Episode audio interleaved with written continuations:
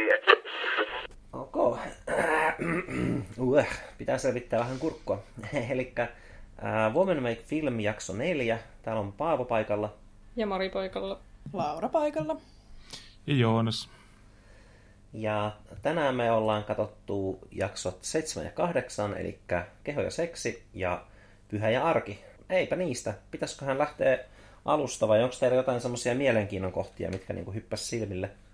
Tämä kuulosti siltä, että eipä niistä, laitetaan jaksopakettiin. Moikka! moi moi!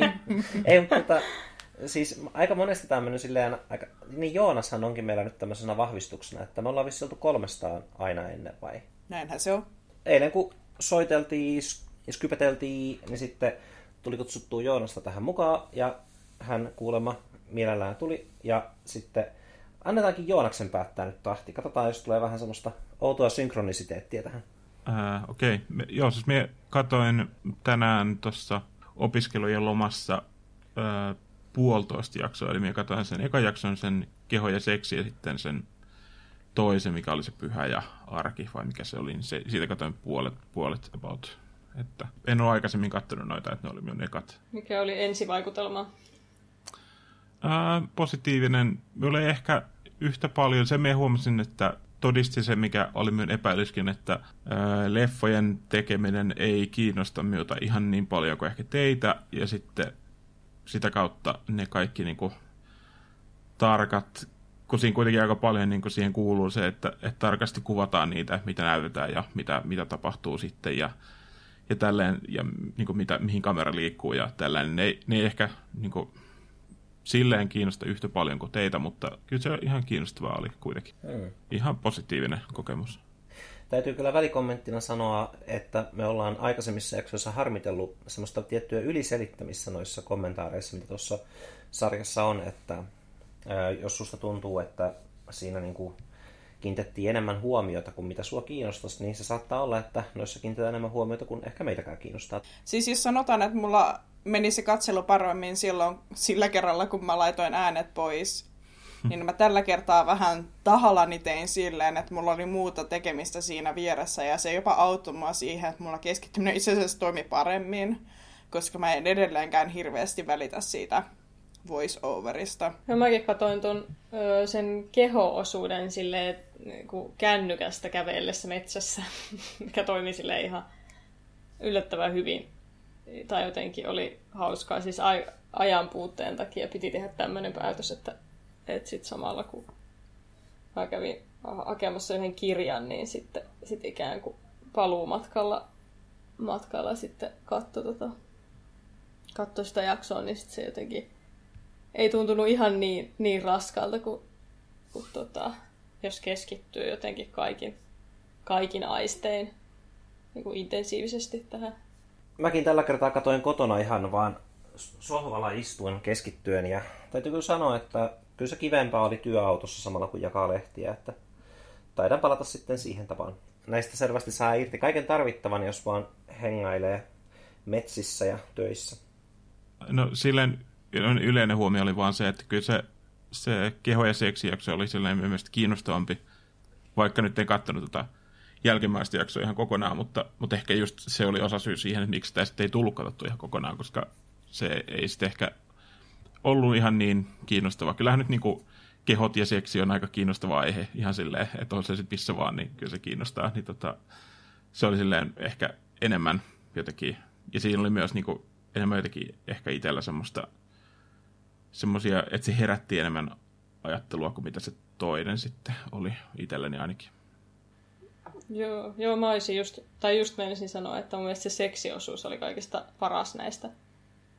Että se keho-osuus, mä olisin toivonut, että se olisi että jotenkin vähän enemmän ehkä moniaistisempaan suuntaan tai semmoiseen, tai tai, tai jotenkin aluksi, aluksi se tuntui siltä, että onko tässä, käsitelläänkö tässä kehoja vaan niin kuin jotenkin visuaalisuuden kautta, kun muutenkin tässä tosi paljon keskitytään just siihen visuaaliseen puoleen tässä dokumenttisarjassa, niin, niin onneksi siihen tuli sitten vähän semmoista moniaistisuutta mukaan, mukaan mutta mun mielestä se seksi, seksi tota, osuus oli jotenkin, jotenkin tota, ehkä jopa koko tämän dokumenttisarjan niin jotenkin onnistunein Joo, se vähän rikkoo odotuksia mullakin, tai oikeastaan mulla ei ollut odotuksia. Mä olin vähän huolissaan, että tapahtuu se perinteinen, että sanotaan, että tässä näkyy ihmisvartalo tällaisessa tilanteessa ja maisemassa ja asennossa. Ja sitten tuli mieleen tämmöinen pieni anekdo- anekdootti, kun eräs kuvaaja, kenellä on Instagramissa paljon niin semmoisia hyvännäköisiä naisia mallina, siis Jyväskyläläinen, niin oli pyytänyt yhtä ystävää, ystävää kuviin, että hei, saisi tulla kuvissa. Ja sitten tällä ystävällä oli semmoinen ihan tietty, tietty niin kuin visio mielessä, semmoinen niin kuin runotyttömäinen. niin sitten se keskustelu lähti menemään silleen, että niin, ja sitten jos sillä runotytöllä olisi niin ja niin vähän vaatteita päällä. Ja sitten, ähm, niin, miksi mä kerron nyt tästä anekdootista on se, että jotenkin toi keho- ja seksiosio niin kuin nimenä, niin sitten tulee semmoinen vaikutelma, että siinä on niin kuin sitten vasta kehoa ja seksiä, mutta tässä tosiaan keskityttiin tosi paljon semmoisiin tarinallisuuteen, että mitä kehon liikkeet ja keholla voi ilmaista ja minkälaisia tarinoita just seksuaalisiin tilanteisiin liittyy, että kaikissa noissa seksitilanteissa niin oli, oli aina joku semmoinen hiukan mutkistava tekijä. No esimerkiksi vaikka se, lopetan monologini tähän, että kaikkein parhaiten jäi mieleen se ö, nainen istui tuolissa ja sitten mies laukesi leivonnaiseen. Ja se oli semmoinen yllättävä, että jaa, no, tämä kertoo noista hahmoista paljon enemmän kuin mitä se kertoo niin kuin, niin kuin, että se ei ole semmoinen kuumottava tai kiihottava tilanne, vaan se, se on semmoinen, että millä tavalla he keskustelevat, mikä heitä kiinnostaa. Joo, kyllä mäkin koen, että se on ollut, toi on ollut, jos ei niin paras, niin sitten kyllä kuitenkin ainakin yksi parhaimmista osioista tässä dokumenttisarjassa. Et kun siinä oli just sitä, että se ei ollut vaan sitä, että ja sitten kamera rullaa ja menee sinne ja tänne ja yli tulkitaan asioita, joita itse en näe siellä ruudulla. Et niin kuin, ja, ja tietyllä tasolla se monipuolisuus, mun mielestä ehkä vähemmän olisi voinut, tai siis mua ehkä vähiten kiinnosti siinä se niin kuin ikään kuin se miten se nyt sanoisi, ikään kuin alkavan seksuaalisuuden teema, että mua kiinnosti paljon enemmän ne just ne ehkä vähän niin kuin rikkaammat dynamiikat, mitkä tuli sitten, kun on niin kuin aikuisia ihmisiä ja vanhempia ihmisiä. Et kun, sit, kun meillä voi olla jotain muutakin kuin vaan silleen, että joko niin ollaan silleen, että onpas tämä jännää, tai sitten niin kuin leikitään, että tiedetään missä mennään, niin mun mielestä se lopulta ei ole hirveän kiinnostavaa. Ne lapset suihkulähteessä oli kyllä blokkauksen ja leikkausten kannalta, niin se oli tosi, tosi hieno kohtaus. Vaikka se oli, olikin just tätä osiota, mistä sä sanoit Laura, että ei kiinnostanut semmoinen, niin että tihi onpa jännää. Mutta tota, jotenkin se, miten se suihkulähde oli osa sitä kohtausta, niin se oli tosi upeata. Niin oli jo, ja siinä hienosti vielä sitten siellä lopussa kiinnitettiin huomioon siihen, siihen vikaan kuvaan, mikä oli sieltä ylhäältä päin kuvattu. Se oli myös tosi hieno. Siihen mieleen silleen kyllä. Siinä on ollut se Hitchcockin se joku, että mikä ylhäältä otetut otokset ovat kuin viulun ylinkieli tai joku. Mm. Mitä sitten jäi miettiä, että mitä se tarkoittaa. Mutta yksi juttu mua kyllä jäi häiritsemään tuosta jaksosta. Ja se oli, kun meillä oli tämä niinku, työväenluokan työväenluokkaan kuuluva nuori nainen, kuka katteli niitä televisiossa olevia tanssijoita ja alkoi siinä tanssimaan sitten itsekin. Ja sitten siinä on just se, että, että miten siinä on se niin kuin kontrasti sen, sen maailman välillä, missä, mistä rahaa on ja missä sitä ei sitten ole. Ja siis tämä kertoja tosiaan toteaa, että aika lailla suoraan sanoa, että tälle tytölle hänelle niin kuin ainut ns. Niin kuin arvokas, rahakas asia on hänen kehonsa. Hmm. Mikä, mä en sano, etteikö tuossa olisi jotain tottakin, koska, koska joo, maailma on seksistinen ja kauhea ja kyllä kehot voivat toimia tällä tavalla, mutta mä lähinnä olin vaan silleen niin kuin, mulla tuli kyllä heti semmoinen vastareaktio, että, että eikö tällä naisella mukaan ole niin kuin aivoja päässä ja omia ajatuksia jotain muutakin kuin se keho, vaikka hän haluaisikin olla tanssia. Niin, muistutti viime yönä, kuuntelin yhtä podcastia sattumoisin nimeltä Blank Check, ja siinä oli paluu tulevaisuuteen ykkösestä, ja mua oli jo vuosia sitten itseäkin häirinnyt, siinä huomautettiin siitä, miten paluu tulevaisuuteen elokuvan loppu eroaa koko muusta siitä elokuvasta sillä, että siinä tuodaan materialismi niin kuin ensisijaiseksi. Et jos muistatte, miten se loppuu, niin siinä näytetään, että Marty McFlyn perheellä menee hyvin sen kautta, että sen perhe on rikas ja Marty saa uuden auton. Ja se itse asiassa Crispin Glover, joka on tosi anarkistinen näyttelijä ollut, niin sehän inhosi sitä loppukohtausta ja oli silleen, että en halua tehdä tätä. Mutta sitten totta kai se teki sen, koska se oli sopimuksen alainen. Mutta tota, ylipäätänsä se, että se on yksinkertaistus, mutta tietysti kun elokuvan keinot voi olla aika rajatut, niin sitten se oikaisee. Että jos se olisi teemana elokuvassa, että nuori ja kaunis nainen, niin sillä on niin kuin vielä kaikki, ja sitten myöhemmin sit yhteiskunnan silmissä sillä ei ole niin paljon, kun ikää tulee. Se olisi semmoinen yksinkertaistava kerronnan elementti, mutta se on kyllä harmi, että Dokkarin tekijä vähän niin kuin allekirjoittaa sen lauseen. Että näin se on. Niin, kyllä toisaalta sille dokumentin kertojalle, vai miksi pitäisi sanoa, niin kyllähän se toisaalta, tai mielestäni siinä muutenkin niin kuin käytti aika semmoista, että se myös tulkit siitä niitä jonkun verran ja, ja antoi niin kuin, ei pelkästään pysynyt siinä, mitä siinä ruudulla näytetään, vaan niin kuin heitti pohdintoja. Ja, että kyllä tavallaan mielestäni siinä, siinä, siinä kyllä ainakin tämän niin kuin puolentoista jakson perusteella, niin kyllähän siinä myös niin kuin ne kertojat esittää tulkintoja, e, ettei se ole pelkästään vaan sitä, että, että ne vaan kuvaa sitä, mitä siinä ruudulla tapahtuu. Mm. Niin, tai siis ilmeisesti tämä, tai en tiedä, onko nämä, nämä tota, kertoja äänet, että lukeeko ne sen, sen Mark uh, Cousins, Cousins, miten, miten se nyt sanotaan, niin, tota, niin sen, sen kirjoittamaa tekstiä. Mä oon jotenkin ymmärtänyt niin, mm, mutta, okay. mutta en mä ihan varma, varma kyllä, että onko ne vaikuttanut siihen. Ja siis joo, kyllä mäkin on, on tosiaan on tulkinnallista ja mä aika usein koen, että ne tulkinnat on huonoja. Mutta toi mun mielestä jo vähintäänkin niin kuin meni ongelmallisen rajapinnalle. Alright. Ongelma huomioitu. Olemme kaikki samaa mieltä siitä. Emme löytäneet seksistiä joukostamme. Hyvä näin. Minä, minä, minä. Itse asiassa. no ei, no ei vaan. Mä huomasin, että on jotenkin niin kuin, välillä joskus ärsyttääkin, miten, miten tota, feminismi on pilannut elokuvat, kun, kun siis melkein unohtaa, että nämä elokuvat tosiaan on niin kuin kaikki naisten ohjaamia. Niin sitten jossain vaiheessa mulle tuli sellainen automaattinen ajatus, että, hmm. että kun joku, jotain tota, just alastonta naisruumista kuvataan siinä, niin no niin taas, na, taas alaston naisruumis miehen katseen alla ja sitten hupsai, niin oli naisen kuvaama elokuva. Tai siis ei kuvaama, mutta ohjaama elokuva. Mm. Niin se oli jotenkin jotenkin tota, välillä kyllä häiritsee, häiritsee se, että, että se semmoinen näkökulma ja just semmoinen niin sukupuoleen liittyvä näkökulma tulee helposti mieleen. Mm.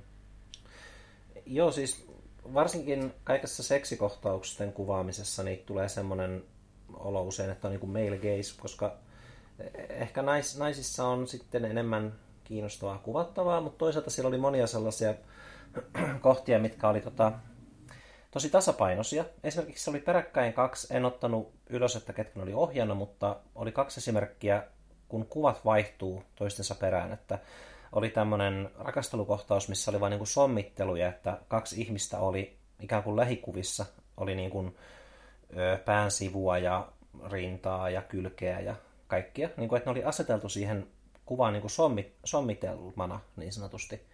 Ja sitten se oli silleen vähän jopa niin kuin epäseksikästä. Mutta sitten samaan aikaan, koska siinä niin kuin oli vartalon kaikki, no ei nyt kaikki osat käyty läpi, mutta että enemmän tai vähemmän niin kuin näytettiin, että he ovat alasta sängyssä yhdessä, niin sitten sit tuli semmoinen olo, että ei ole mitään geissiä, koska kuva oli paikallaan peräkkäin monta kertaa ja sitten se oli vähän niin kuin siinä. Tai tuntuuko, että se olisi... Mä nyt ehkä koitan mennä kohti aihetta, että miten kumota male gaze. Toimiko se Kyllä mun mielestä. Ei, ei noista pätkistä, niin kuin, nyt melkein kaikista, niin ei mun mielestä ole tullut sellaista oloa. Mä en tiedä sitten, että vaikuttaako tietysti tämä placebo-vaikutus siitä, että nämä on naisten ohjaamia elokuvia siihen tulkintaan, mm. mutta, mutta tuli aika semmoisia niin tasa-arvoisia otoksia. Ö, avatkaa joku vähän sitä Melgeisin käsitettä, koska se on kyllä tuttu itselleni, mutta en tiedä, että, että onko me tulkinnut sen niin kuin, niin kuin se pitää, mitä se oikeasti tarkoittaa, niin ei ole välttämättä ihan hallussa. Siis mun ymmärtääkseni mutta saa sanoa, jos olen väärässä. Male gazeillä yleensä tarkoitetaan sitä, että äh, riippumatta formaatista, on sitten sarjakuva tai elokuva tai mitä, niin äh, se millä tavalla muun muassa naiset on kuvattu on, on sillä tavalla, mikä niin kuin koetaan, että vetoaisi tähän jonkinlaiseen keskimääräiseen heteromieheen, mikä yleensä on sitten hyvin objektifioivaa. Tai niin kuin, että toimijuus väistyy seks- seksuaalisoinnin edestä. Se liittyy siihen joo kans. Joo. Se on heteros, hyvin vahva niin kuin just heteroseksuaalinen, maskuliininen nä- nä- näkökulma just naiseen erityisesti. Just, tai ehkä vähän objekti, objekti, voiva, objekti, voiva. Objektifioiva. Oh, niin, objektifioiva ehkä. Perkeleen Suomi. Kiinnostavahan tässä sinänsä on, että meillä oli tämä yksi kohtaus, missä, missä nainen itse oli todennut, että minäpä, minäpä nyt haluan tulla objektifioiduksi, ja se on ihan validi asia, jos tekee niin kuin asian hyvässä seurassa ja näin poispäin.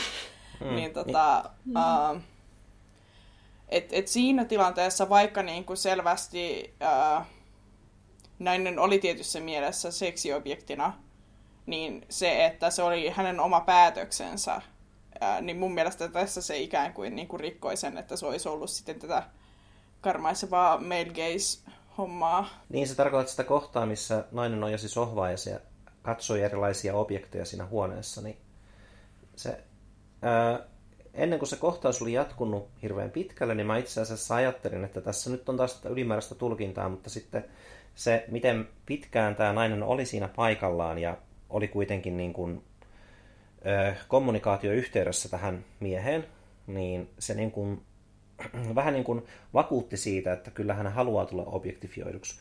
Kun taas sitten ääniraita, niin se meni jotenkin tosi semmoiseksi kumisevaksi ja vähän niin kuin pelottavaksikin, että mä ajattelin, että onkohan siinä pikkasen semmoinen niin kuin shokkitilanne tai semmoinen vähän outo semmoinen just dissosiaatio. Mutta tota, ö, hahmojen toiminnan perusteella sanoisin, että oli kyllä ihan objektifioinnista kysymys, mutta onhan kyllä aika paljon ollut sitä yhteiskunnallista keskustelua nyt siitäkin, että semmoinen vahva kyllä on niin kuin suostumuksen merkki.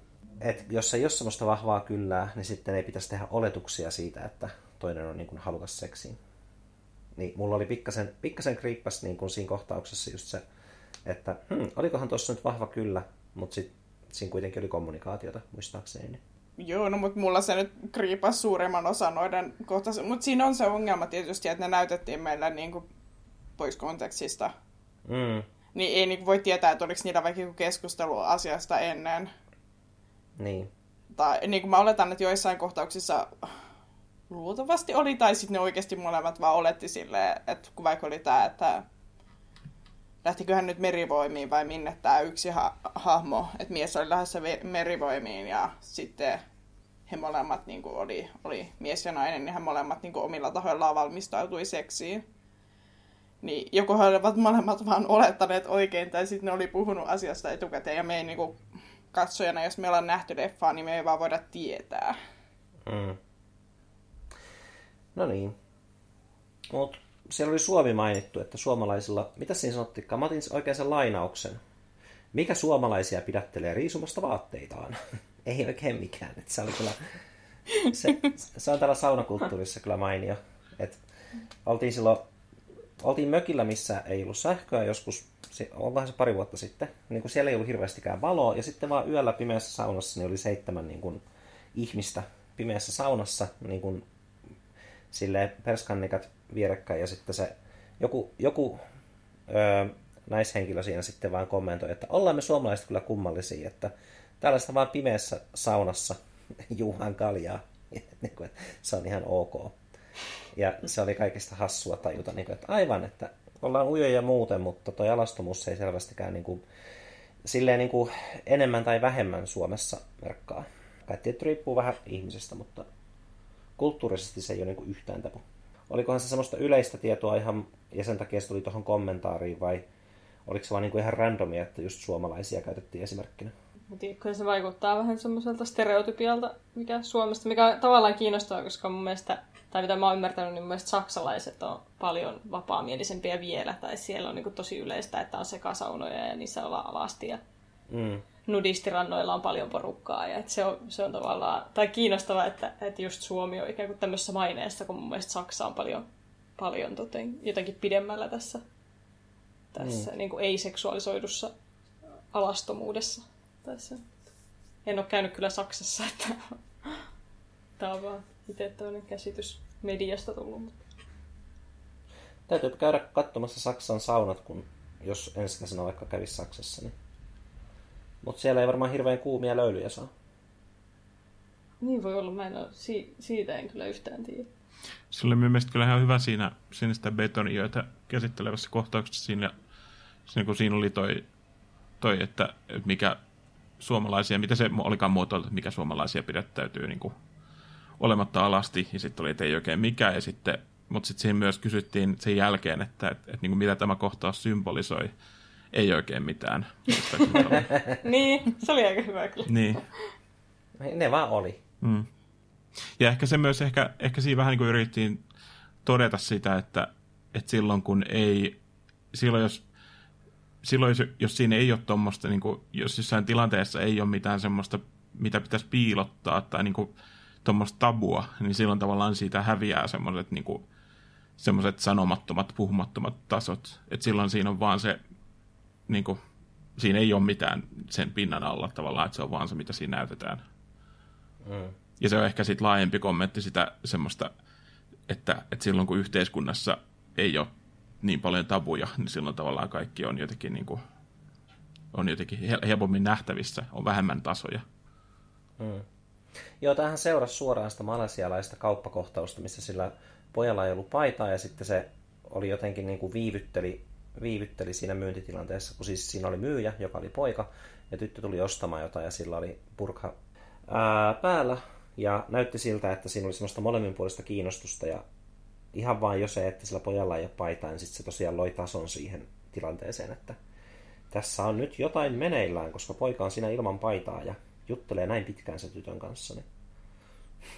Mutta myöskin totta kai se on kommenttista kohtaa, että se niin kuin, että naisten vaatetus on semmoista uskonnollisista syistä pakotettua sitten. Niin.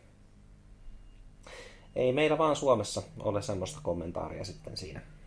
Sen kun vaan nakuna ollaan telakalla ja istuskellaan rautarakenteilla ja hypitään veteen. Juodaan kaljaa. niin, ja se, se oli ehkä paras, tota, tai en mä tiedä, mun suosikkilainaus näistä molemmista jaksoista, kun siinä koti, kotijaksossa oli tämä joku rakennusmies, joka leikkasi siihen rakennussuojaan itselleen ikkunan ja sitten avasi kaljan.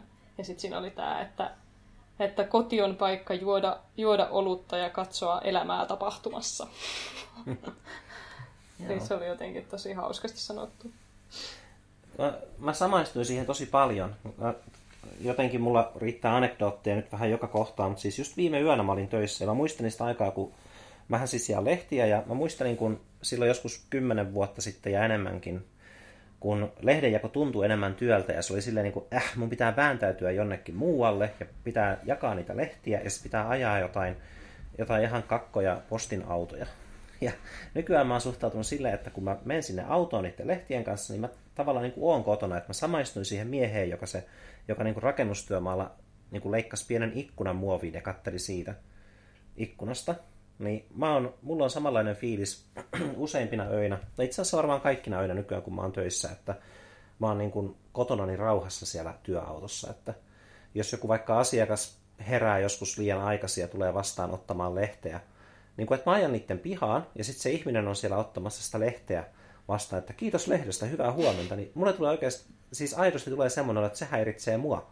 Niin kuin, että mä ajoin sen pihan jo, mutta mä ajoin niin kuin mun kotonani sen pihaan. Mun, mun auto on mun koti ja se tulee siihen puhumaan mulle. Mä, se, niin kuin, mä olisin voinut vaan pistää sen lehen laatikko ja lähteä pois ja olla, niin kuin, koittaa olla välittämättä sitä ihmisestä. Mutta tota, se tuli sitten juttelemaan mulle mun kotiin. Ja se on aina turhauttavaa, kun on semmoisia yllätysvieraita. Mm. Yleensä ihmiset ei ole hereillä öisin.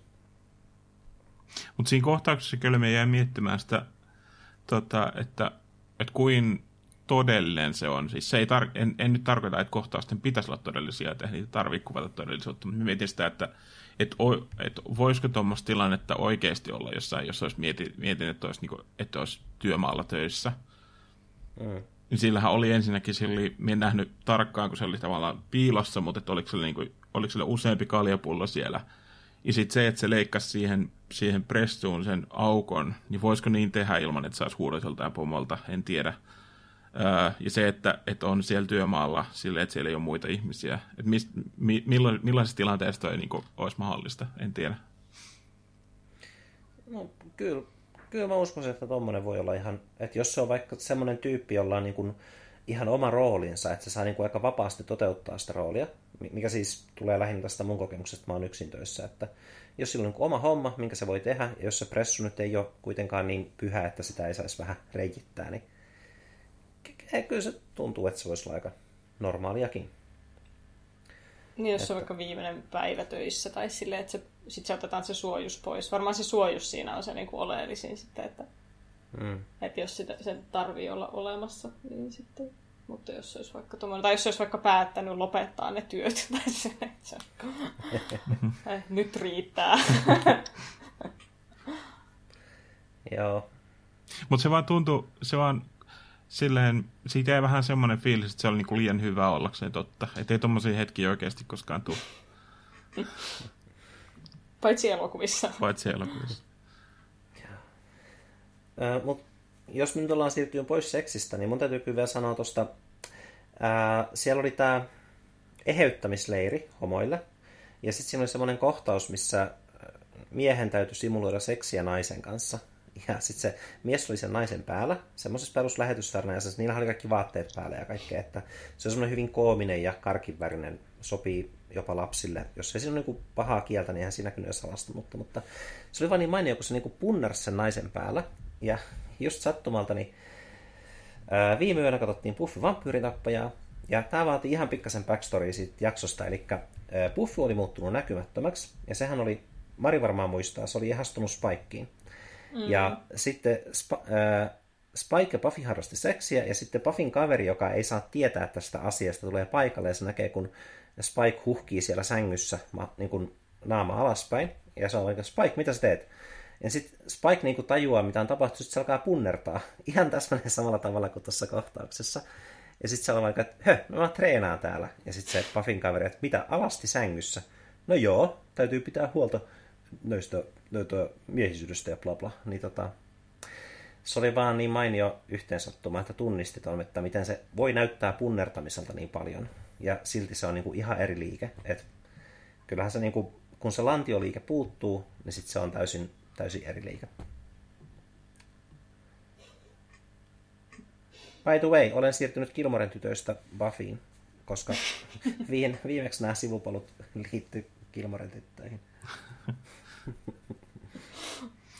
Vielä ennen kuin siirrytään siihen seuraavaan jaksoon, niin siinä oli siinä, muistaakseni siinä kehot-osiossa oli tota, ää, siinä oli sellainen kohtaus, missä oli ää, poikia pelaamassa jalkapalloa ja niillä oli silleen paidat pois ja sitten siellä oli muistaakseni niin tyttöjä katsomassa niin laitemilta tai jotain tällaista. Ja sitten siinä se kertoja sanoi siinä myös jotenkin tosi, tai että se korosti siinä sitä, että, että on niin kuin tosi poikamaista, että voi vaan olla niin kuin vapaasti ilman paitaa.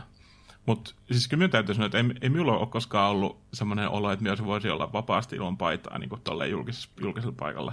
Että kyllä sekin on aika niin kuin, riippuvainen siitä. Minä olen ollut aina niin kuin, semmoinen niin kuin lapsenakin pyöreä ja sille on niin kuin, jollain tasolla ollut epävarma kehosta, niin, niin ei se tavallaan se, että että jotkut miehet voi olla vapaana niin kuin, ilman, ilman paitaa, niin se tarkoittaa, että kaikki voi. Mutta tämä oli vain tämmöinen kommentti. Mistä siinä niin kuin, tuli semmoinen vähän niin kuin ulkopuolinen kokemus, ulko, ulkopuolisuuden kokemus siinä, että, että joo, että ei nyt ihan, niin kuin, ei ihan kaikki pojat kuitenkaan ole voinut kokea tällaista. Mm, joo, en mäkään tykännyt nuorempana olla ilman paitaa koskaan. Ja nykyäänkin se on aika satunnaista, mutta tota, että musta tuntuu, että varsinkin lapsilla on semmoinen, että se paidattomuus pojilla voi olla niin kuin ekstra hankalaa, koska tuntuu, että on semmoinen kulttuurinen paine. Ja itse ainakin muistan semmoista, että jos, on niin kuin, jos pelas vaikka paidoilla tai paidattomilla, niin oli silleen, niin kuin, että no tää on ihan paskaa, että miksi pitää olla ilman päitä. Ei tullut vapauden kokemusta. Ei todellakaan, oli vaan silleen, että no, ihan vain, että tää on ihan paskaa, niin kuin tuli semmoinen olo. Ja, eli samaistun kyllä Joonas siihen, mitä sanot, että, mm.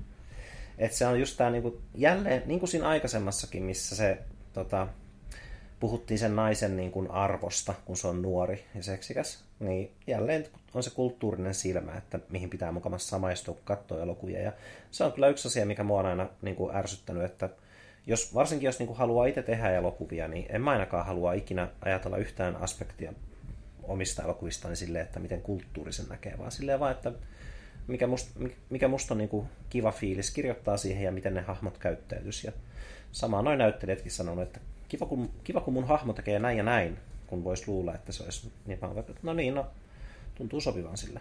Et kannattaisi aina lähteä niistä hahmoista, että mitä ne haluaa tehdä. Mutta sitten siinä on myöskin se, että kyllähän tämä tyttö, joka otti paidan pois niin tota, ää, ja pelasi poikien kanssa, niin sehän halusi nimenomaan niin kuin mennä mukaan siihen kulttuuriseen diskurssiin sen kautta, että sitten se alkoi syleskelemään ja on silleen, että nyt mä oon poika.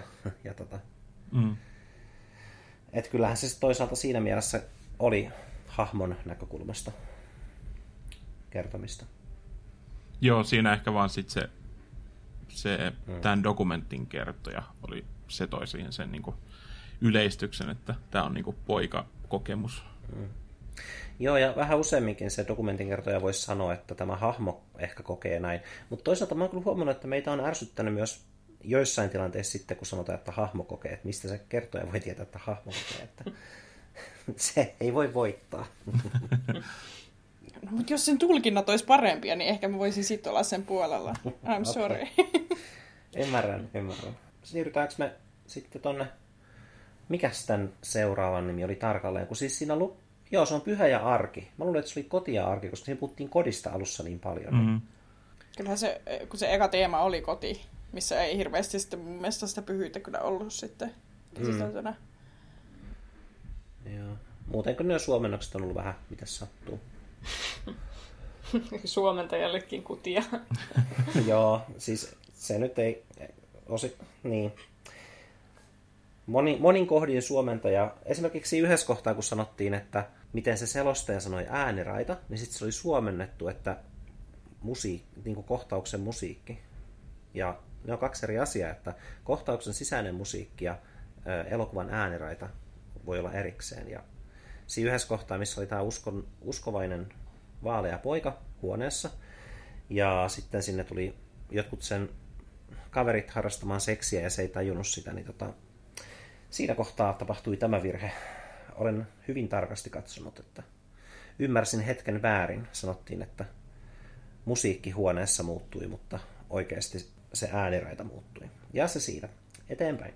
Mun mielestä tässä jaksossa ehkä oli parasta antia just se, mitä Joonas ei nyt tainnut lähteä, kun eikö siellä loppupuolella käsitelty työntekoa? Joo. Et toki oli niissä muissakin niinku hienoja, että siinä missä just käsiteltiin sitä kotia ja, ja sotilas palaa kotiin kylään, joka on täysin pommitettu ja käytännössä se koti on enää vaan, että heillä on siellä uuni ja sen piipu pystyssä, että siellä pystyy laittaa ruokaa, niin se oli kyllä niin kuin, siinä se koti oikeastaan melkein niin kuin, nousi jopa siinä yhdeksi, niin kuin, miksi, miten tämä nyt sanoisi, että se oli niin kuin, ei ollut pelkästään tausta, vaan se oli niin kuin yksi roolihahmo melkein siinä sitten. Mm. Joo, se oli hauska, miten se tuntui, tuntui just niissä monissa muissakin jotenkin niissä koti, kotiosion pätkissä se että siitä kodista, kodista tai jostain talosta, talosta tuli tämmöinen yksi hahmo. Ja se oli ehkä suosikki se, se, missä se kamera meni sinne, mä en muista mikä se oli se elokuvan nimi, mä en ottanut sitä ylös. Mutta poika, poika halusi päästä tänne jonnekin taloon. Sitten se ei päässyt, mutta se, se niinku katsoja, katsoja pääsi sinne, kun se, sitten se kamera kuvasi sieltä sisältä, kun se poika loittunee pois. Niin se oli, siinä oli jotain semmoista niinku oivallista, tai oivaltavaa ja koskettavaa siinä. Joo, se on melkein niin kuin kodin vastakohta, jos haluaisi päästä jonnekin turvaan ja lämpimään, missä voi vaan niin kuin olla yksin ajatustensa kanssa ja sitten ei kuitenkaan pääse sinne. Niin... Et jos kodilla on joku vastakohta, niin se on ehkä se, että kodin kieltäminen sanoisiko näin. Mutta siis siinä oli toisaalta, siinä oli yksi kohtaus ainakin, missä, tai siinähän ei kerrottu sitä kunnolla sitä taustaa siinä, tai ei, vähän jäi niin arvoilun varaa, mutta siinä oli kuitenkin yksi kohtaus, missä joku hakkas niin kuin nuijalla jotain tota, muuria rikki, niin kuin mikä oli vissiin laitettu niin kuin oven eteen.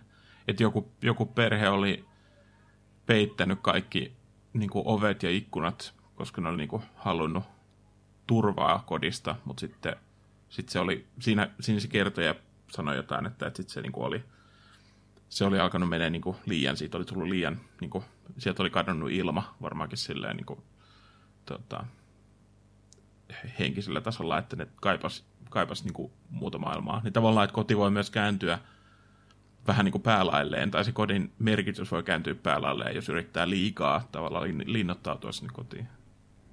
Mm. Hmm. Niin, se voi olla myös vankila se koti. Niin. Ja sitten jos ajatellaan, että joku on kotona, mutta siltä loppuu vaikka just lämpö ja ruoka ja tämmöiset, niin kyllähän ne on just tämmöiset elin, elintärkeät asiat täytyy olla läsnä. Ja yksinäisyyskin voi olla paha, mutta sitten toisaalta vääränlaiset ihmiset seurana.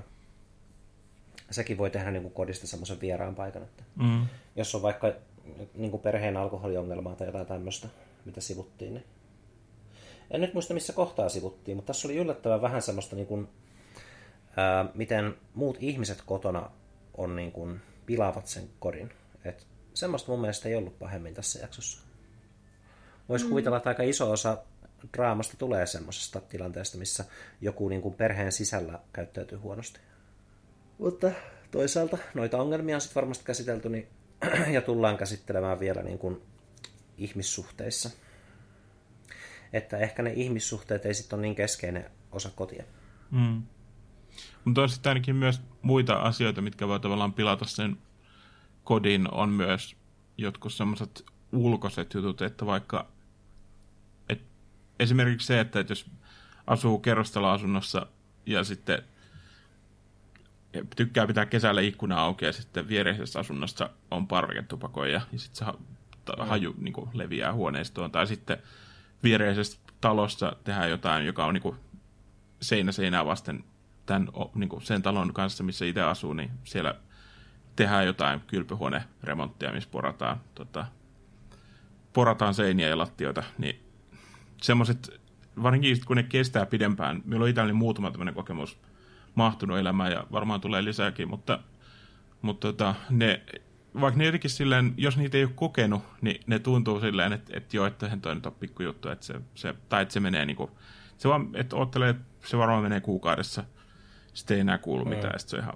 ihan kaikki hyvin, mutta se, se on yllättävän tota, raskasta, kun niin kuin, jos kodin semmoista niin kuin rauhaa, ja sitä, että, että tavallaan niin siinä on tehnyt, kun on niin kuin maksaa vuokraa tai on ostanut jonkun kodin, niin siinä on tavallaan tehnyt sen, niin kuin, siinä ostaa jonkunlaisen oman rauhan. Ja silloin kun se, sitä rauhaa jotenkin rikotaan ilman, että itsellä pystyy, itse pystyy jotenkin vaikuttamaan siihen tai lopettamaan sen rauhan rikkomisen, niin se, se tuntuu jokin tosi isolta loukkaukselta. Mm. Niin, se on tavallaan niin kuin, että joku tunkeutuu kotiin koko ajan. Niin, niin. Se, se raja häi, häilyy siinä, sen oma, just sen oman kodin raja. raja että yhtäkkiä, tai siis tässä, tässä meillä on kyllä, on kyllä just tämmöinen tota, kaksi korsteenia asuu tuossa seinän takana ja parvekkeet ihan vierekkäin ja, ja polttaa myös sisällä kylpyhuoneessa ja että se tulee, joko voi tulla niinku parvekkeelle tai varmasti tulee parvekkeelle käytännössä ja sitten voi tulla myös niin kuin, rappukäytävän kautta eteiseen tai sitten niin kuin, kylppärin kautta meidän kylppäriin. Mm. niin kuin kolme reittiä, mistä voi tunkeutua ikään kuin tämä tämmöinen todella väkevä punaisen malporon tai jonkun tämmöisen siis tosi vahvan tupakan, niin kuin, vanha, mm. va, vahvan pinttyneen tupakan haju, mikä on niin kuin, aika tyrmäävä. Jep. Ja se on just se, sitä ei niin kuin tajua ennen kuin sen on itse kokenut, että miten, miten niin kuin paljon se voi vaikuttaa omaan semmoiseen niin mielialaan. Ja niin kuin mm. haluun, haluun tavallaan olla kotona. Et se on kyllä... Sitten, ja sitten ehkä tota, sit kun tuommoisia kokemuksia on muutama ollut, niin sitten tavallaan alkaa ehkä ajattelee sitä, että jos joku valittaa jostain, niin kuin, tai joku ehkä ei, edes, ei viitti valittaa jostain, mutta niin kuin kuitenkin huomaa, että sitä häiritsee joku niin omassa kodissa, niin sitten välttämättä se, tai että siihen niin kuin ehkä pystyisi vähän empaattisemmin suhtautua semmoiseen, että joku pienikin juttu, mitä itse ei pidä minään, niin se saattaa loppujen lopuksi vaikuttaa tosi isosti. Mutta sitä ei vaan itse koe samalla tavalla. Mm, mutta sitten jos se toinen osapuoli kuitenkin aktiivisesti tekee jotain, esimerkiksi ää, polttaa tupakkaa tai jotain semmoista, niin kyllähän se sitten on ihan oikeutettua sanoa siitä. Mut niin, mitä tuossa tota, Pyhä- ja Arkijaksossa oli työtä aika paljon, niin mun ehkä suosikki oli toi Olka Preobrachhenskajan juttu, missä oli niittäjiä pellolla. Siinä oli semmoista sommittelua ja kameran, kameran ja hahmojen liikettä, että tota, ainoastaan elokuvissa voi ehkä tällaista nähdä. Mutta sitten myöskin, että olihan se vähän tylsä, no tälleen niin kuin modernille katsojille se oli aika yksinkertainen hetki. Mutta sitten toisaalta me unohdetaan joskus kenties, että mitä se on se ruumiillinen työ ja mistä siinä voi olla kysymys parhaimmillaan. Että se on semmoista, että sä aloitat ja sitten sä jatkat sitä ja sun keho liikkuu ja sitten sun mieli saa olla rauhassa. Ja sit se, tässä toi, tuotiin mun mielestä hyvin ilmi se, ja myös muissa muiden ohjaajien tuotoksissa, mutta tässä tuotiin ehkä parhaiten ilmi se, että miten niin kuin meditatiivista työ voi olla ja semmoista yhteistä toimintaa. Niin, aika laaja oli se työn käsite jotenkin siinä, tai se, tai mulle jäi jotenkin mieleen tämä, onko tämä nyt Vera Chytilovan mun mielestä, koska mä oon fanittanut sitä, sen, sen tota, Daisies elo, tuhat kaunokit elokuvaa.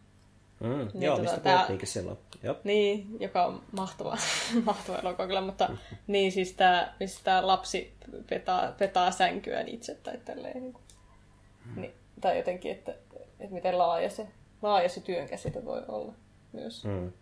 Ja sitten just, että miten pienistä asioista se ikään kuin taito tulee, että työhän on sitä helpompaa, mitä parempi siinä on, että suurin osa työn tekemisestä on sitä että oppii tekemään sen hyvin. Ja sitten kun se lapsi sinne laittoi sitä patjaa ja peittoa, niin jotenkin näki välittömästi sen, että miten itse laittaisi sen niin paljon niin kuin nopeammin ja yksinkertaisemmin. Ja sitten se hyvin niin kuin kuvastaa semmoisen ihmisen toiminta, joka joku, joutuu aloittamaan työ, mitä se ei vielä osaa. Että ihan samalla viisi, jos vaikka niin kuin editoi jotain tai sitten haravoi pihaa, riippumatta siitä, mikä se työ on, niin alku aina hankalaa.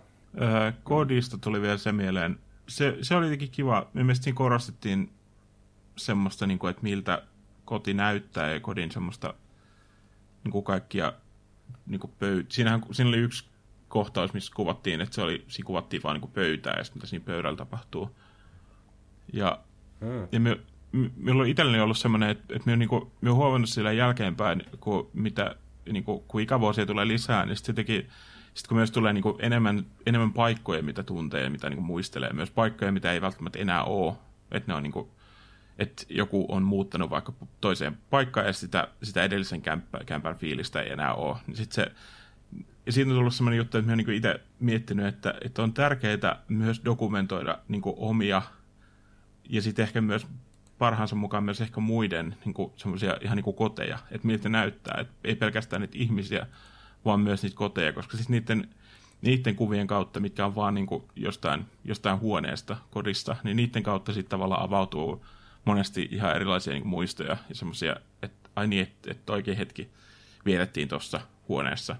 Ja että, että jotkut tavarat, missä ne tavarat on ja miten, miten, minkälainen niin kuin valaistus siellä on ja kaikki tämmöinen on tosi tärkeää.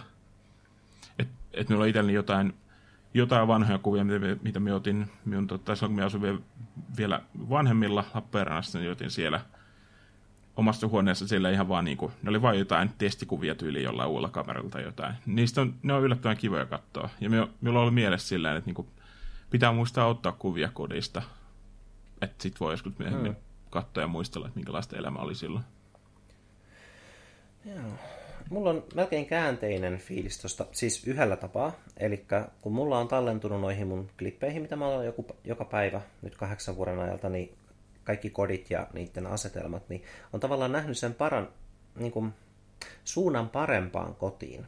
Että koska on asunut saman ihmisen kanssa, niin sitten me ollaan vuosi vuodelta ratkaistu semmoisia pieniä, just vähän semmoisia feng shui-ongelmia että miten joku tavara voisi toimia paremmin tuolla, tai niin kuin, että ei vaan tule mieleen ennen kuin sitten, kun myöhemmin on niin kuin kärsinyt jostain huonosta, huonosta vaikka huonekalujen järjestyksestä tai ominaisuuksista riittävän pitkään tajua, että ei ole pakko elää näin. Että tavallaan mulla on niin kuin, musta olisi tosi kiva tietää, että mikä se on se lopullinen järjestys ja lopulliset asiat, mitä kotona tulee olemaan joskus niin kuin, vaikka vuosien päästä tästä, koska vieläkin tuntuu, että elämä voisi olla helpompaa ja hirveän paljon just siitä, että miten helppoa elämä on, liittyy siihen, että miten vähän niin kuin kotinsa on järjestynyt ja minkälaisia tapoja siellä on.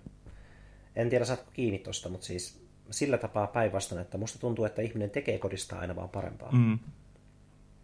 Niin ehkä se, mutta se myös muuttuu, että se ei pelkästään niin kuin, liike ei ole parempaan, vaan se on myös niin kuin, tavallaan ihan toisella asteikolla silleen, niin kuin, että tapahtuu muutosta. Ja se muutos on kiinnostavaa, että mitä se, ja ihan ne, että, että niin kuin eri, eri, eri kodit ja eri, erilaiset elämäntilanteet niin kuin aiheuttaa erilaisia muutoksia. Että vaikka se, että jos siirtyy vaikka niin kuin opiskelijasta päivätyöhön ja sitten on enemmän rahaa, niin se ehkä näkyy jotenkin sisustuksessa tai se, että muuttaa isompaa tai pienempää kämppää, niin se näkyy sisustuksessa ja, ja jotkut niin kuin ihmissuhteet, että jos, jos niin kuin, äh, niin kuin menee parisuhteeseen sitten päättääkin muuttaa yhteen, niin ehkä muuttaa vähän isompaa kämppää ja se näkyy siinä kodissa ja tällä. Että kyllä ne, niin kuin, että semmoista muutosta on mielestäni kiinnostavaa nähdä. Ja se, sitä ei ehkä tajua dokumentoida, jos ei sitä, niin kuin, jos ei sitä ota silleen hommaksi, että pitää ottaa tästä kodistakin kuvia, vaikka se tuntuu ehkä siinä, sillä hetkellä hassulta. Mm. Kyllä siinä on, ja se, mä oon itse joutunut toteamaan, että se sopeutuminen jännästi silleen vie oman aikansa, että mä oon huomannut, että mulla joku kolme, viide, kolme viime kämpän kanssa on mennyt silleen, että kun mä oon noin vuoden siellä asunut, niin mä järjestelen mun keittiön kaapit radikaalisti uudelleen. Koska nyt mä tiedän, että mikä on hyvää ja toimivaa, mutta se on vaatinut sen oman aikansa. Mm. Mä itse asiassa eilen kävin just kaverilla ja mä en ymmärrä, minkä takia sillä on niin kuin kaikki lasit ja mukit yhdellä puolella keittiötä ja kaikki lautaset toisella puolella. Mä en ole kysynyt siitä, mutta mä oon niin kuin ihmetellyt sitä monesti, että miksi se pitää nämä eri puolilla. mutta ehkä se on vaan niin semmoisen, että ehkä sille on vaan käynyt selkeäksi, että se, se haluaa lautasen yhteen aikaan ja sitten se haluaa niin kuin mukin toiseen aikaan. Niin kuin, että ne ei ole semmoinen, että ne ottaa ne koskaan yhtä aikaa. Mutta tota, se on kyllä vaikeuttanut niiden löytämistä, koska mä ajattelin, että tuolla on astioita, aha, mutta täällä ei ole niitä astioita, mitä mä haluan. Että se myös totta kai kertoo ihmisen persoonasta, että miten se toimii. Että... Ah, nyt mä just tajusin. Sen mukit ja lasit on sen tiskipöydän luona, mutta sen lautaset on sen lieden luona. Toi itse asiassa tosi nerokasta. Ha. Vai hemmetti. Tämä aikaisemmin. Koska mä oon ajatellut sitä varmaan viisi kertaa, että miksi? Miksi ei ole vierekkäin? Se on jännä kyllä, että moni, tai siis niin äh, hauskaa, että ihmiset tekee tuolle eri tavalla, kun tuntuu välillä, että ihmiset, ihmiset tota, järjestelee tavaroita niin kuin monesti aika samalla tavalla. Että et, niin kuin vaikka tämä haaveilu, niin kuin haarukkaveit, haarukat veitset ja lusikat. Mm, en mie, mie koskaan on, kuullut niin kuin... tästä. Haaveilu. Oh, joo. joo. Ihan uske sitten meillä. Kuulostaa jotain Mari omalta jutulta. ei ole, se oli mun mielestä on kuullut, että jotkut muutkin, siis me, meillä ei ole siis tällä tavalla muistaakseni. Tai meillä on siis tällä hetkellä sekaisin, että meillä on niin kuin haarukoita, lusikoita ja veitsiä niin kuin sekaisin näissä lokeroissa. Ja sitten tuli mm. vaan tajuttua, kun ne on vaan niin kuin nopeasti vaan tyhjennetty sinne tiskikoneesta siitä, siitä, mikä tiskikoneessa on nyt se, mihin laitet tökätään, niin tökätään nämä haaveilut, niin sitten niin tuli vaan mieleen, että miksi ihmeessä niin pitäisi olla. Tai no onhan se tietysti helppoa nähdä, että puuttuuko joku, mutta, mutta jotenkin, että miksi on syntynyt tämmöinen, että nämä on omissa lokeroissaan, vaikka juuri mm. tässä järjestyksessä. Ja... Meillä on vehalu. Tässä joudun ihan miettimään, mutta näin se on ollut aika pitkään. Milloin silleen, että, no niin kuin, että sen, siinä on H, V ja Lu kaikki silleen päällekkäin niin kuin yhdessä, yhdessä niin kuin eri tasoilla, mutta niin päällä. Tai no, no ei ne edes eri, eri tasoilla. Mä mietin, miten se voisi tekstinä ilmoittaa, niin silleen, että olisi niin kuin painettu tavallaan niin kuin toistensa päälle. Mulla taitaa olla luhave. me ollaan kaikki outoja, se on hyvä. Mutta oletteko koskaan tavannut tämmöisiä anarkisteja, kellä on vain niin yksi iso vetolaatikko, missä on sekaisin kaikki ruokailuvälineet, koska mä oon pari kertaa törmännyt tämmöiseen. Ja siinä on saman aikaan jotain tosi arvostettavaa ja ärsyttävää. Siis silleen minulla on, mutta ne on vaan niin kuin, minulla on niin vähän niitä, että ne ei, ei ole meidän hirveän sekaisin. Hei, tässä olisi muuten tosi hyvä vinkki, kun tiedättekö kun on semmoinen leikkuulauta yleensä on ylinvetolaatikko, ja kukaan ei ikinä käytä sitä leikkuulautaa, eikö vaan? Mun kämppis käyttää sitä, mutta joo. Okei, no sivutetaan sun kämppis, mutta siis mä tajusin jo vuosia sitten, että mä voin pistää mun sen ähm, ruokailuvälineiden muoviasia, missä ne on, niin siihen leikkuulaudalle. Se mahtuu siihen. Ainakin on mahtunut tähän asti asunnoissa. Ja tota, sitten se ylin on, ei ole enää turha. Se ei ole turha leikkuulauta, mutta jos sun kämppis käyttää sitä, niin ei sit mitään. Ai niin, mä just muistin, ei mitään, kun te olette kämppiksiä keskenään, niin mä en tiedä, kenestä te puhutte. Se on se kolmas kämppis. Se on se kolmas kämppis, okay. Mutta se on kyllä hauska, tuli tuosta kodin dokumentoinnista vielä mieleen, kun mä muistan, että mä joskus, joskus ehkä kahdeksanvuotiaana vai, tai yhdeksänvuotiaana piirsin, piirsin meidän rivitaloasunnon pohjapiirustuksen niin kuin jotenkin sillä ajatuksella, että nyt mä tallennan tätä. mutta mä en tiedä, mihin se joutui, mutta mä en edes siinä vaiheessa tiennyt, me siis muutettiin siitä sitten vastapäiseen rivitaloon, wow, kuinka, kuinka jännittävää, mutta kun mä olin 11, mutta mutta en tiennyt siinä vaiheessa, että tämmöinen muutto on tapahtumassa muistaakseni, mutta oli vaan muuten vaan tällainen päähänpisto. Että niin olisi hauska nähdä tavallaan se, että muistaako, muistaako oikein, että missä, miss, miten päin nämä huoneet oli. Olit aika systemaattinen lapsi. no en kyllä ollut, mutta ehkä tuona hetkenä. Ehkä se oli tämmöinen joku piirustus tai joku, joku syy piirtää piirtää taas. Mun lapsuuden kotona, niin ne huoneet, missä laps oli, oli ennen niin kuin just niin kuin sisaruksia tai jotain, niin ne on nyt ihan toisessa käytössä ollut tosi kauan. Ja se on kyllä jännä ajatella jälkikäteen, että miten semmoinen talo, missä on yksi, kaksi, kolme, kolme huonetta eteinen ja keittiö, että miten eri lailla ne niin kuin voi mukautua eri käyttötarkoituksiin. Että sitä odotellessa, että itsellä on joskus omakotitalo, koska olisihan se kyllä aika siistiä, että olisi niin kuin oma työhuone, koska niin paljon eri lailla tulee suhtauduttua kaikkeen, vaikka just niin kuin editoimiseen ja kirjoittamiseen, jos sen tekee semmoisessa omassa tilassaan. Ja semmoista tässä on alkanut kaipaamaan. Kun tuntuu, että kaikki mussaantuu yhteen, kun on silleen, some on lähellä, niin on silleen, että no jaa, en mä just nyt tee töitä. Se voi myös jakaa, tota, itse tehnyt silleen, että minä hommasin nyt opiskelujen alusta niin ihan oman työpöydän sellainen, että meillä on niin erillinen, erillinen piste tavallaan silleen, kun minä olen koneella vapaa-ajalla ja sitten erillinen piste, kun minä olen koneella. No itse asiassa nytkin minä on, nytkin minä on tavallaan tässä työpisteellä, koska minulla on mikki tässä, mutta siis kuitenkin niin kuin, suurimman osa ajasta silleen, että minä olen niin pöydän ääressä silloin, kun teen töitä ja sitten sohvalla silloin, kun teen, olen niin vapaa-ajalla. Että se voi myös mm. jakaa, niin kuin, myös huoneen sisällä voi jakaa erilaisia alueita.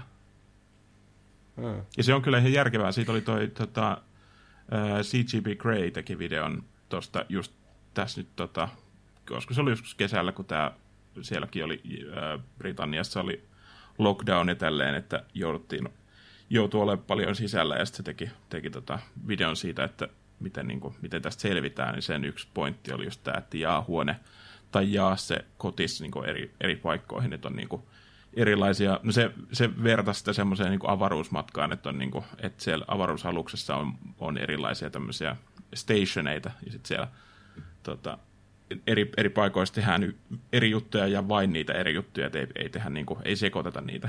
Ja silleen pysyy tavallaan järjestää. Mm. Hänen mielestään. Okay.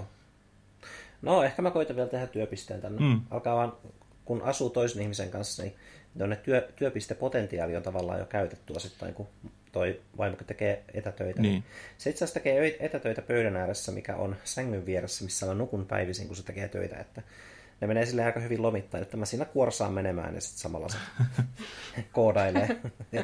mun on vaikea kuvitella, miltä sen työpäivä, tai no ehkä mun on helppo kuvitella, miltä sen työpäivä tuntuu, mutta en sitten tiedä, onko se niinku lohdullista vai ärsyttävää, että joku nukkuu vieressä, kun itse tekee töitä.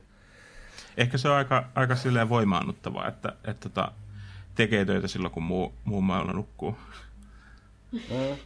Niin, niin kuin mäkin teen tietysti, mutta siis hän, hän tekee tosiaan päivällä, kun ainoastaan ainoa ihminen hänen seurassaan nukkuu. Mutta toisaalta siinä on tietysti se, että tuntee, että voi tehdä ainakin rauhassa töitä, tietää, että toi ei ainakaan häiritse mua, paitsi kuorsaamalla. Lähtäisiköhän me olla vähitellen done? Joo. Myös tuntuu ainakin. Mäkin aloin katsomaan jotain videota. Pistän sen välilähteen. um, mutta hei, tota, kiitti Joonas, kun pääsit. ensi kerralla meillä on sitten, sitten tulisi politiikasta komiikkaan ja lajityyppien salat. Nämä onkin tämmöisiä vähän yleisempiä aiheita. Ne on tavallaan musta kiinnostavampia jopa, että Joo, Ku- komiikka voi- kiinnostaa kyllä. Joo. Ehdottomasti. Hmm. Oho, ja Mä- skifi, skifikin on tulossa. What? Milloin? Lajityyppien saloissa ilmeisesti. Genret, melodraama, skifi ja Aa, sä luit noin tarkasti. No, mutta ei spoilereita. Puhutaan niistä sitten. Okei, okay, mutta hei, tota, kiitti tästä ja hyvät illanjatkot kaikille siellä. Joo, kiitos, kiitos, kiitos. Oli kiva olla vieraana. Ole hyvä, ole Ajasta hyvä, ole hyvä. riippumatta hyvät illan jatkot kaikkialle maailmassa, I guess. Niin. Uh, yes, good, good evening and afternoon and good night to everybody mm. in the world. Joo, Hyvää yötä ja huomenta. Okei, okay. no moi. Moi. Moi. hei.